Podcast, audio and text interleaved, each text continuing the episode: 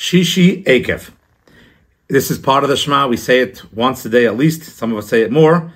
And it's very simple. It's talking about what will happen if we keep the commandments and what happens if we do not keep the commandments.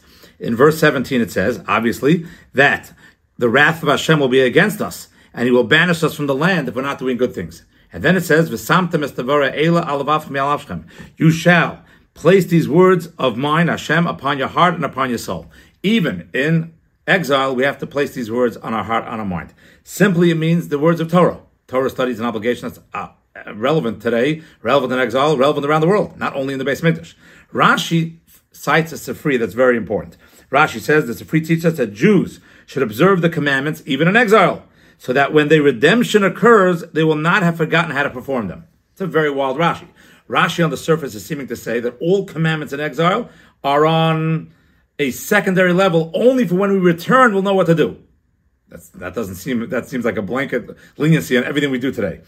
What the article left out is Rashi chose two specific examples, mezuzah and tefillin. Mezuzah and tefillin. Now, everyone knows mezuzah and tefillin are based on the human being. Human being obligations apply everywhere. If you want to say certain obligations of the land, then rabbinically you take it on, maybe. But tefillin and mezuzah, everyone's obligated, even in exile. It's a person. It's not based on the exile. So why does Rashi choose mezuzahs and tefillin to say that we should observe them even in exile, so that the redemption occurs? We will not have forgotten. What are, what are we? What are we going to forget? What are we missing here?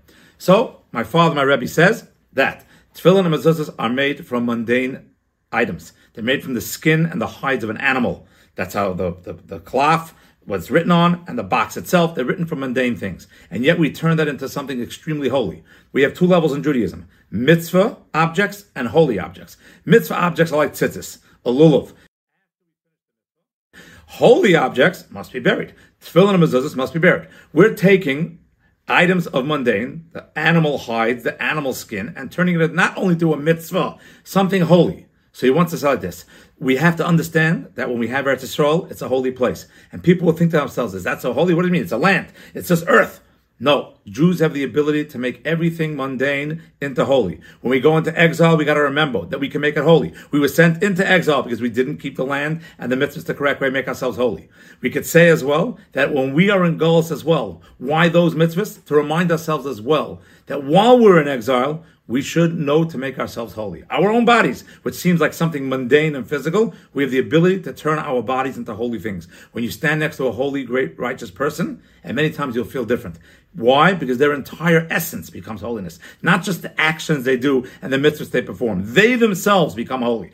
To the point where, halachically speaking, some people say that righteous people are not even contaminated as corpses because their whole body became a vehicle of spirituality. That is the goal we should do, even in the exile. Hopefully, we will be able to finish the Rashi, and that when we, the redemption occurs, we will not have forgotten this lesson, and we'll have a smooth transition into the redemption forever.